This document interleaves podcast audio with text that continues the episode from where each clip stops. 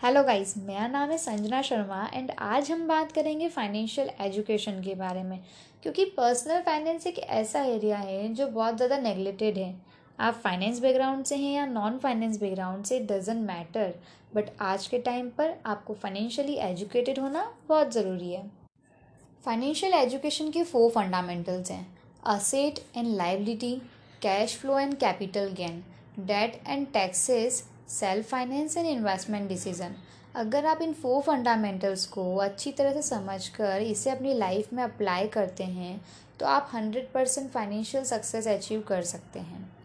अब हम financial education के फोर फंडामेंटल को डिटेल में समझते हैं और जानते हैं कि ये रियल लाइफ में कैसे वर्क करते हैं।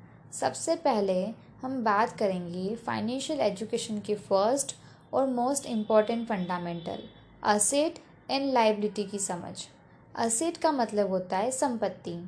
जैसे हम जो भी असेट खरीदते हैं, वो होता है plot, house, bike, shop, car, gold, silver, stocks, mutual funds and many other valuable things को हम असेट समझते हैं, जो कि सही मायने में देखी जाए तो ये हमारी असेट नहीं, हमारी लाइबिलिटीज़ हैं, क्योंकि हम लोगों के लिए असेट का मतलब है कि हर वो कीमती चीज़ असेट है जिसकी मार्केट में कुछ वैल्यू है। लेकिन यह असेट की इनकम्प्लीट और गलत डेफिनेशन है। असेट की डेफिनेशन को अगर हम सिंपल लैंग्वेज में समझें तो यह है कि asset put money in our pocket which means asset वो चीज़ें होती हैं जो हमारी जेब में पैसा डालती हैं और हमारी इनकम को बढ़ाती है। जबकि लाइबिलिटीज़ वो चीज़ें होती हैं जो हमारे खर्चे बढ़ाती है और हमारी जेब से पैसा निकालती है। Liability takes money out of the pocket तो जब हम असेट की सही डेफिनेशन को ध्यान में रखते हुए लोगों की संपत्ति देखेंगे तो पता चलेगा कि हम में से ज़्यादातर लोगों के पास असेट की फ़र्स्ट डेफिनेशन के कहने पर बहुत सारी असेट्स है। For example mobile fridge television plot house stock, bonds, mutual funds, silver and many other valuable things लेकिन कुछ ही लोगों के पास ऐसी असेट्स होती है जिससे एवरी मंथ उनकी इनकम होती हो। जबकि आप देखेंगे तो ज़्यादातर लोगों के पास लाइबिलिटीज़ की लंबी लिस्ट होती है जो एवरी मंथ हमसे मेंटेनेंस और ईएमआई के नाम पर हमारे खर्चे बढ़ाती है। और यही रीज़न है कि हमारे पास इतनी सारी लाइबिलिटीज़ होने की वजह से हम फाइनेंशियल सक्सेस अचीव नहीं कर पाते हैं।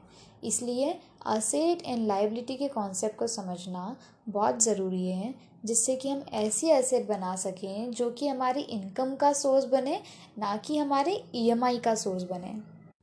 सो so गाइस अब हम असेट एंड लाइबिलिटी को एग्ज़ाम्पल के साथ समझते हैं ताकि हमें ये कॉन्सेप्ट अच्छे से क्लियर हो सके।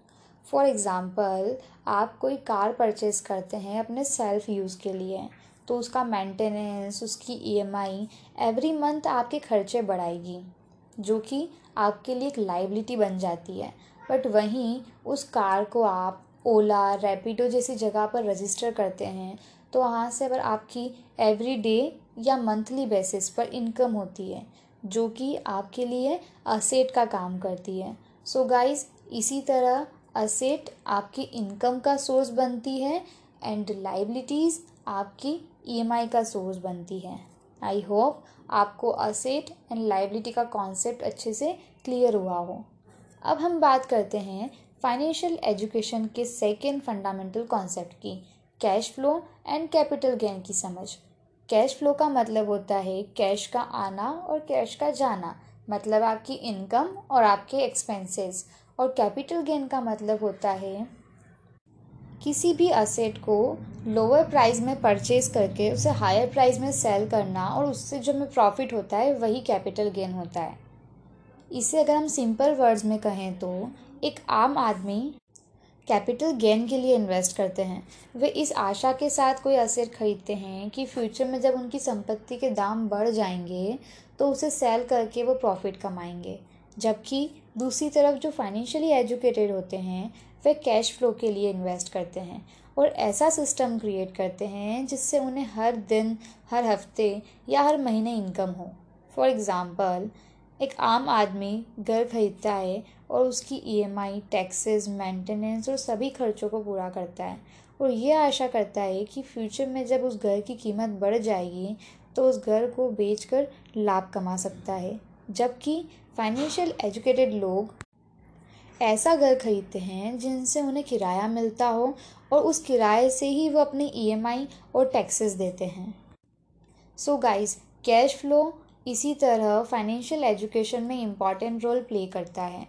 इसलिए कैश फ्लो को समझना बहुत ज़रूरी है, जिससे कि हम ऐसा इन्वेस्टमेंट करें, जिससे कि हमारी पॉकेट में पैसा आए, ना कि ऐसा इन्वेस्टमेंट जो हमारे एक्सपेंसेस बढ़ाए।